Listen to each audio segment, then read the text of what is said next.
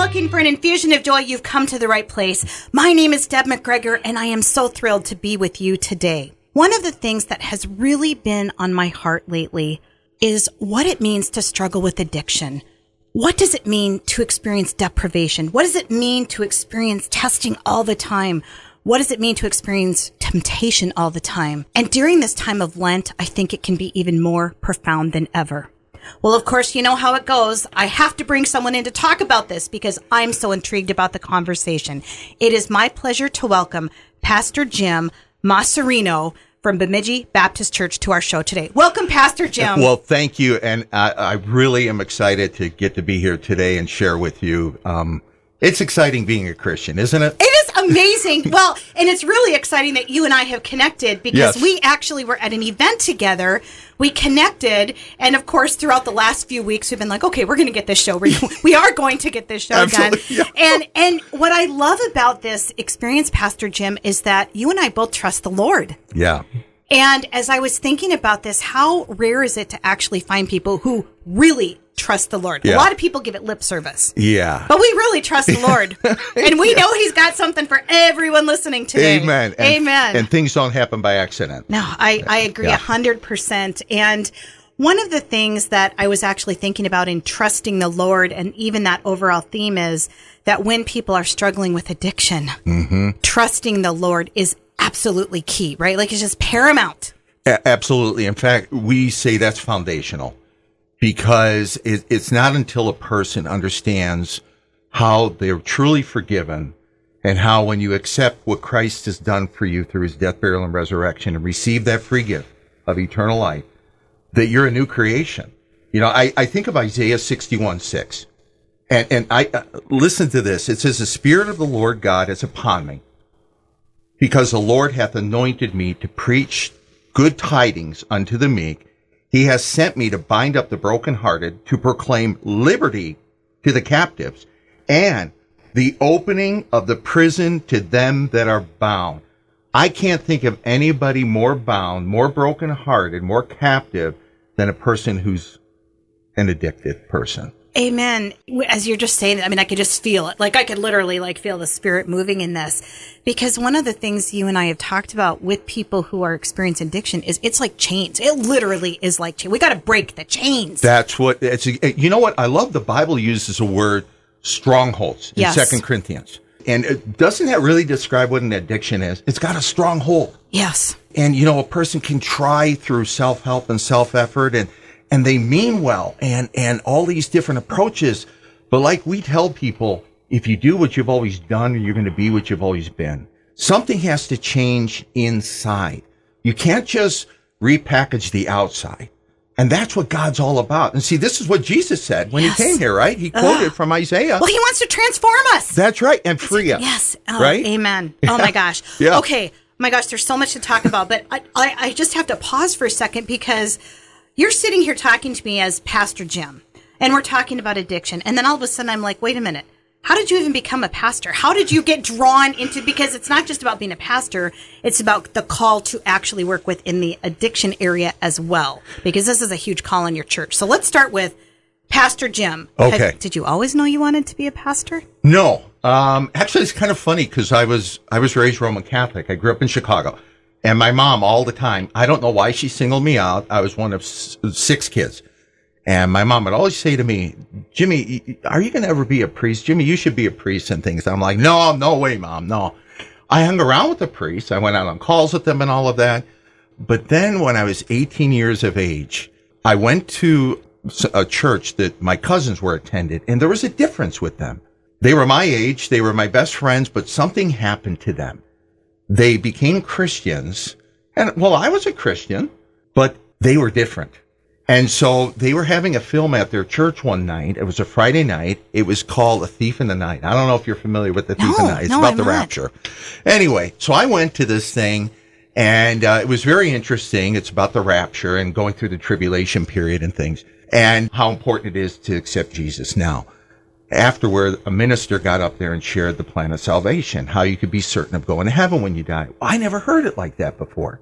Again, I always believed in Jesus, but I never understood what he did for me, and I never had made a decision of my own to place my faith, to, to not trust in my goodness, but to trust in the merits of Christ, his death, his burial, his resurrection. That's the gospel. Yeah, amen. And when I understood that, I, I still struggled.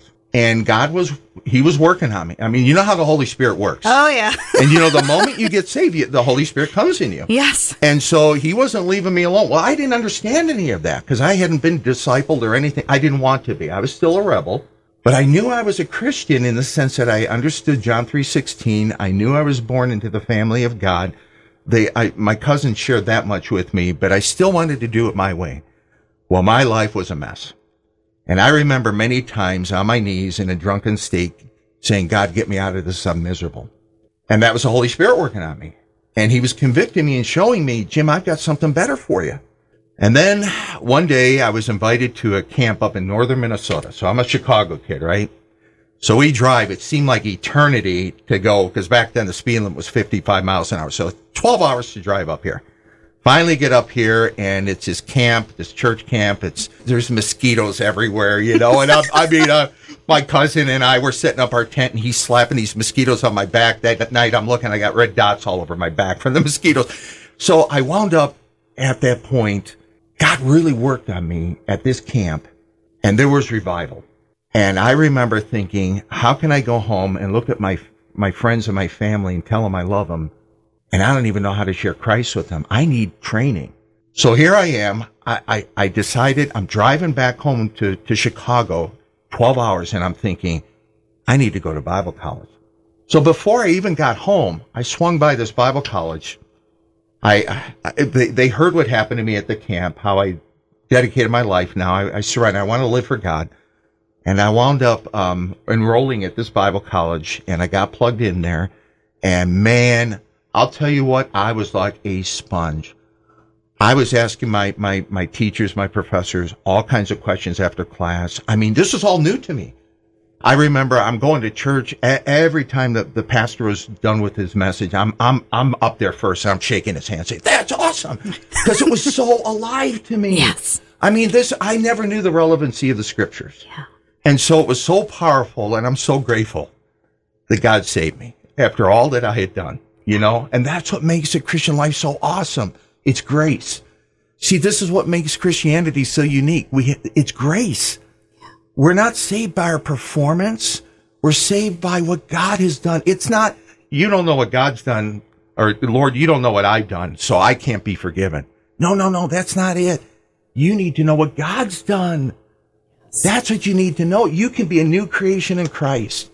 And so, you know, I, that's what, then when I, I, I planted our church, Bemidji Baptist Church, and then uh, we had a guy coming to our church.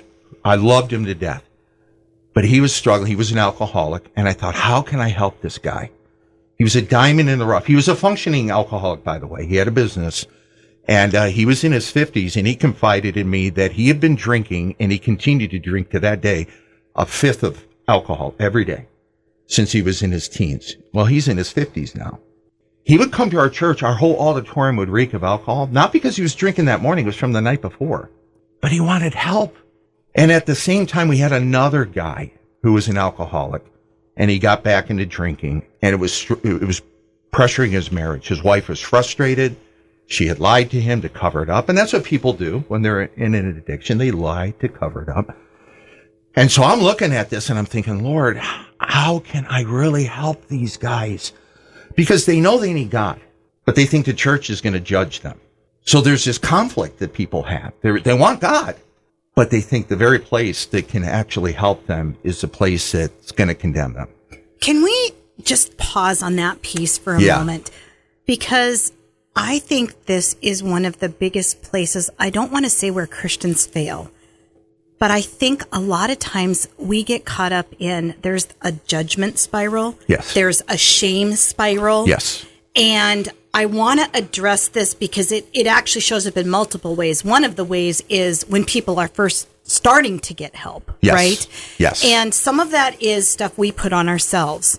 You and I are very aware. There are individuals that judge at times, and I, we, we've got to go there. We have to have this conversation. Yeah, yeah. And, and here's here's what I've done. Um, first of all, when we were going to start this program, we're, we're part of a thousand chapters throughout the U S called Reformers Unanimous. And I, I told our folks, well, first of all, when I wanted to get these guys help, I, I, at the same time, and this is God, I had a friend of mine who started an addictions ministry in his church. And he's telling me, man, and this was in a very affluent suburb of Chicago. And there's people that are very functioning ad, uh, addicts, but it's cocaine, a lot of it, in those areas. And it's destroying their families. And so, uh, uh, so this became a huge niche in their community, and they were saying the success that they were having, they, they were sharing it with me. So I said, do you mind if I come and check it out? So I drove down to Illinois. I spent a couple days there, checked it out, saw the program, actual carrying out. And I'm like, I got to go back. I got to tell our folks. So I went back. I said, hey, I really believe God's leading us to minister to the addicted in our community with the hope of Christ. And I said, but for that to happen, we all as a church have to be on board. Here's what I'm going to ask of you as a church. First of all, we're going to get trained. And this this uh, ministry down in Rockford, based in Rockford, they come and they train you how to work with addicts, how to how to minister this program that they have developed. It's been proven to be effective.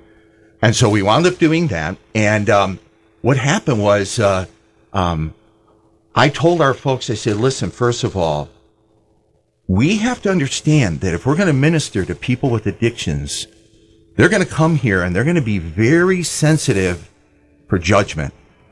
We have to be real careful. So I'm going to ask two things of you. Number one, I'm going to ask if you go through this program with us on a Friday night so you know what we're doing here and how God is ministering to people with addictions. Secondly, I want you to be careful not to be judgmental, because here's the bottom line. All sin's addictive.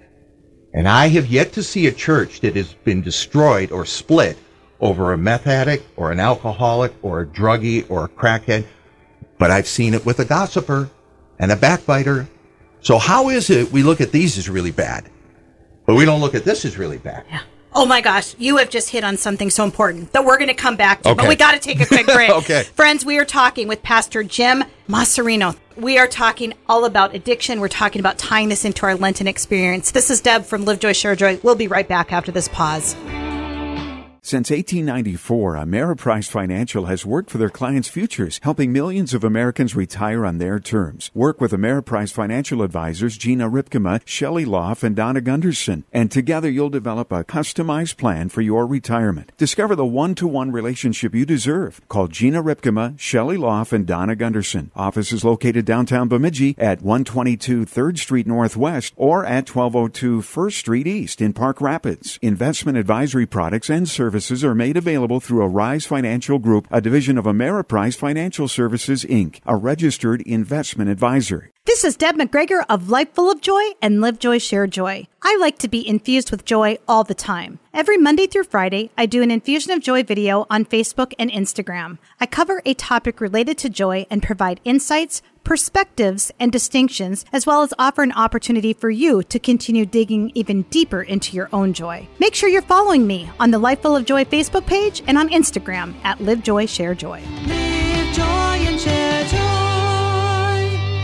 Are you currently renting your home? Give Team Aylesworth, Noemi, Harry, and Abby of Real Living First Realty a call. Trust them to help guide you through the home buying process. With interest rates as low as they are, now is a good time to take that leap into being a homeowner. The award-winning customer service team is ready to make you their priority. Call Noemi at two one eight, seven six zero, four six eight nine or click the link for Team Aylesworth on the Business Impact Partner page at your q f m dot com. Make owning a home your reality today. This is Deb McGregor of Live Joy, Share Joy. We are visiting with Pastor Jim Massarino from Bemidji Baptist Church. We're talking all about addiction, how this ties into our Lent experience. And going into the break, Pastor Jim, you were talking about you've never seen a church divided over addiction or drug abuse. You have seen it divided over things like gossip and backstabbing. Yes. This is, I just think this is really an important conversation. Yeah, so what we say is all sin's addictive. I, the reason why I do that is to get the church in the mindset that let's not be judgmental. Let's, let's show compassion, because, you know, Jesus does say, judge not lest ye be judged. And he says, but How can you get the speck that's out of your brother's eye until you get the beam that's in your own eye? He doesn't say don't get the speck out. He says first get the beam out of your own eye. And what that does is it humbles you so you're prepared to help another brother. See, see what happens is when you come at a person who struggles with an addiction through pride, you'll never make any headway. I don't care what spiritual terms you use. The power is in humility. God resists the proud. He gives grace to the humble. If we're going to minister to people, we have to have God's grace too, right? Amen. Just like they need to. How can we point them to the hope of Christ when we're getting them to focus on their failing? We have to show them the hope. See, and that's the thing we have as Christians. We have hope. Yes, and these amen. Are people, they've tried and they've been in treatment programs and they, but nothing fundamentally has changed, you know? And, and their identity is with their addiction. You know, I'm an alcoholic or I'm a drug addict or whatever. And the Bible says when you become a Christian, through placing your trust in Jesus Christ and what he has done for you, that you have eternal life. You're a new creation in Christ, and you have a new identity. Yes. Your identity is in Jesus Christ. That's it. And once people get that, whether even if it's addiction or anything, I mean, once our identity is in Jesus Christ, everything changes. That's right, because Proverbs twenty-three seven says, as a man thinketh in his heart, so is he. So if you think you're a druggie or a bum or a crackhead or a loser, guess what? You're gonna you're gonna be that way. Okay? No, what you have to see is the way God sees you. See, I, I, I'm going to read to you, if you don't mind, scripture. Yeah, please. Okay, First Corinthians six, verses nine through eleven. Here's what Paul wrote to this these Christians. He says, know ye not that the unrighteous shall not inherit the kingdom of God? Be not deceived, neither fornicators, nor idolaters, nor adulterers, nor effeminate, nor abusers of themselves with mankind, nor thieves, nor covetous, nor drunkards, nor revilers, nor extortioners shall inherit the kingdom of God. And I love this next verse. And such were some of you. Some of you were drug addicts. Some of you were alcoholics. Some of you were thieves. Some of you were adulterers, you know. But you are washed. You're clean now. You are sanctified. That is, you are set apart unto God. You belong to him. You are justified. God's declared you righteous in the name of our Lord Jesus Christ and by the Spirit of our God. Yes. Amen. See, and that's what we want to see. There's hope, right? There's hope. And, and you know what? The other word that comes up for me actually is there's a peace about it. Yes. There's like, it's almost like as you read that, I just feel this wash of peace go over my body. Like it's going to be okay. Yes. And that we know that that hope is in Jesus Christ. Our identity right. is in him. And there's almost this like a peace that comes from that hope. Right. And it, it releases the burden almost. It does release the burden. And that's the thing. It literally, sometimes people talk about how a weight's lifted off of them. I love what King David says in Psalms fifty-one and also Psalms thirty-four. He talks about when he had sinned with Bathsheba and, and then covered up The, the, the sin, or tried to, by murdering her husband, Uriah. He talks about in the Psalms how, how his body even ached. It affected him physically until he confessed his sin. And it was like that burden. But, you know, his, he says, all day long, your hand was heavy upon me. You know, and that's what happens with people with this addiction, and they don't even know it. Just like I didn't know it before I became a Christian. I knew something wasn't right, and I knew I needed God. But I didn't know how to go about it. And see, this is what the, the beauty of the body of Christ. This is our role. We have to reach people with this true message of hope. I mean, that is, it's the solution is the gospel. It's not complicated. No. But we make things complicated. We think it's more effective if we make it more complicated. No. I know, it's so true, isn't it? No. I love this. Well, and, and as I was saying to you before we went on the air, for me, it's about showing people, I feel like people need an experience. Once people experience God, experience the Lord, something happens. And I know one of the things I often, in my prayer every day, I talk about, Lord, just please let me be your ears, your eyes, your feet. Like, I want people to see the Lord, not me. Like, I want them to feel that. And, and people will even say, there's something that you said, I'm thinking, that just doesn't even say, like, they know it's something else, right? And mm-hmm. I'll be like, that's the Lord, you know? Yeah. And there's something in here about when people can experience God through us. Yeah. That is a door, right? They're yeah. all of a sudden we've opened that door for that experience for them to experience Christ, right? Because right. the door opens and we can continue to walk through it. And I feel like so many times, I love that you're bringing this up. Like, yeah, we get in the way. Like our mm-hmm. head space. Yeah. Oh my gosh. Right. Like, that could be a whole show. How does our headspace get in the way? Yeah. How do we overcomplicate it, right? Because we do. Yeah. Because like we're say, human. Simplicity is not simple. And, and the gospel message is simple. Yes. It really is. It is simply this. Do you believe that Jesus Christ is the Son of God, that he died on the cross because he loved you to pay for your sins? And the proof he paid for all your sins is he rose from the dead. And he's asking you to trust him. Trust him to save you. Yes. And and, and he will. And not only that, he gives you a gift, eternal life.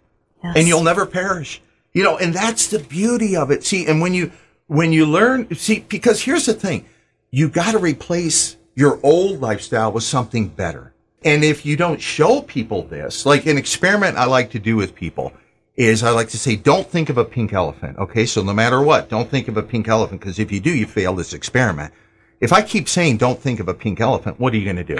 You're thinking of the pink elephant. Okay, so now I'm trying to picture a blue one, but it's just the pink one's there. Okay, so let's use this with a person with alcohol. Yes. Okay, they look, it's ruining their family. Their their wife doesn't trust them anymore. Their kids, they love him, but they don't trust him either, and because he's lied to them so many times, or he's made promises that he's never kept. And he wants out of that lifestyle. So he tells himself, ah, man, this is it, man. I'm not going to drink anymore. I'm done. I'm not going to drink. That's it. I'm finished. I'm not going to drink anymore. Guess what? He's going to drink. See, he's not replaced it with something better. I love what Ephesians four talks about. This is what we really emphasize too. You put off the old manner of life, which is corrupt according to deceitful lusts. Second, get renewed in the spirit of your mind. Again, as a man thinks in his heart, so is he. Start to see who you are in Christ. And then you put on the new man, which is created after God in true righteousness and holiness. And then he gives several examples. For one, he says, let a man that stole steal no more. Okay, so that's good. Stop stealing. But he doesn't stop there. Replace it with what? Let him rather labor with his hands that he may have to give to those who are in need. So instead, before he was a taker, now he's a giver. See, and he's earning an honest living. So, so what I'm saying is it works. Yeah. This has got, see, God, scripture's practical. It is practical. You know? It's amazing how many books we try to rewrite to really just say, what's right there. There you go. I know, it's so funny. I mean, as one who's written a book before, I'm like, kind of like, yes, I just find this amusing in many ways. Yeah, yeah. I want to talk about, uh, you said, we need to make sure that we're trusting in Christ. And I know one thing that is often hard for people who've experienced addiction, this word trust. Yes. Because it's not just about other people not trusting them. They often don't trust themselves. There you go. How do we make that shift for them? I, I think what what I like to point to, it seems to connect with, with folks that we've ministered to, is we we look at the, the fact that Christ really did come to this world. I mean, he no other person impacted the world and the culture like he did. I mean, he never had his own kingdom on earth. You know, he didn't have his own throne on earth. You know, he grew up in, in in a town of Nazareth, you know, blue-collar town. In other words, he was just this common guy, but he was the Son of God who impacted the world. He impacted our calendar. He impacted our source of government, our form of government, Western at least. He impacted literature, art. This guy from Galilee. How do you explain that? Because he wasn't just an ordinary man. And and what I like to point out is is the fact that that he really did come to this earth. And the fact is, is they could have stopped Christianity dead in its tracks right then by producing his body. But they couldn't, because there was no body. So sometimes we have to work at that point to get them to understand, you know, we're not just going on blind faith. There, there's evidence, there's history that substantiates what we believe. And then from there, I talk about, look how Jesus dealt with people in his ministry. You know, the Pharisees, the religious people, judged him. And what did he say? I've come to seek and to save that which is lost. I love Luke fifteen, where it starts out where the Pharisees are judging Jesus because he's eating with sinners. You know, but he said, hey, those who are well, they don't need a physician, only those who are sick, right? Yeah. And, and that's what we have. We have to go to people who are in need. And, and so it's getting to understand, hey, Jesus isn't here to judge. He's here to solve. He's here to give you a brand new life. And and when God says he loves us, you know, I, I share a, a, an example when my, my daughter, my oldest daughter now, she's about to bring our first grandchild into the world. Oh, woo. We're excited. So anyway, I used to, when we were, when she was real little, I would go up to her and, and say, I love you. And she would say, I love you more. And I'd say, I love you more than you love me. And she said, I love you the most. And I said, I love you this much. And I spread my arms like this, you know. That's how much Jesus loves us. He spread his arms and he died for us, right? Yeah. What more does he have to do to prove? I mean, Romans five said he manifested his love toward us in that while we were yet sinners. He wasn't waiting for us to clean our act up to earn his favor. While we were yet sinners, what did he do? He died for us. He made the first move. John three sixteen, for God so loved the world. And what did he do? He made the first move. He gave his only begotten son.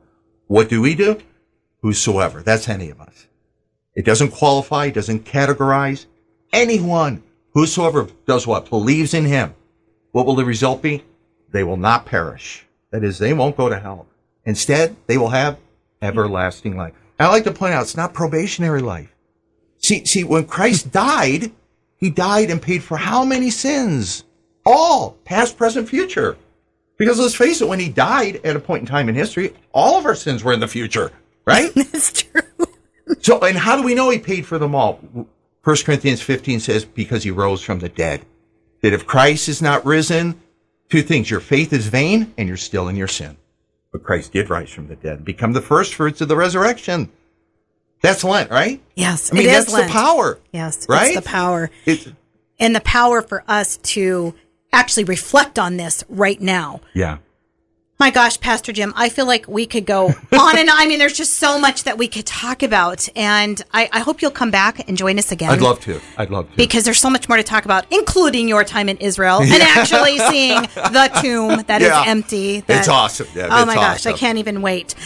Pastor Jim Massarino. Yes. Thank you for joining us. Bemidji Baptist Church. We know that people can go to your website and learn more about your Simple Steps Recovery Program. Yes. And we, we meet, invite people to do that. Yeah, we meet every Friday night. Uh, if you're in the Bemidji area, just call us earlier in the week. We'll make arrangements if you need a ride.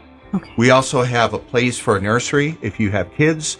We have a youth group that's going on because the family needs ministering unto as well. Yes. So we have a youth group going on. So you can bring your whole family if you want. Or you can just bring, you know, your your your little one, whatever. They'll be well cared for while you're getting help.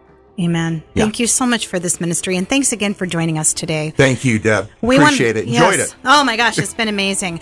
We want to thank you for choosing to tune in today. We want to remind you that your hope is in Jesus Christ. You can trust Amen. Jesus Christ. He will work through this with you, and your identity when you've accepted Jesus Christ as your Lord and Savior is in Jesus Christ. Amen. This is Deb McGregor for Live Joy, Share Joy. Thank you so much for joining us. We want to thank Philip Elke for engineering today's program. We want to remind you to live joy and share joy. Live joy, share joy, shine your light to the world. This is Deb McGregor of Life Full of Joy. Thank you for tuning in to Live Joy, Share Joy.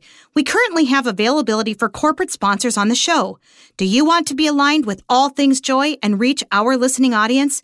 We have several options available, including our Joy Boosters. Contact your Q F M today for sponsorship details.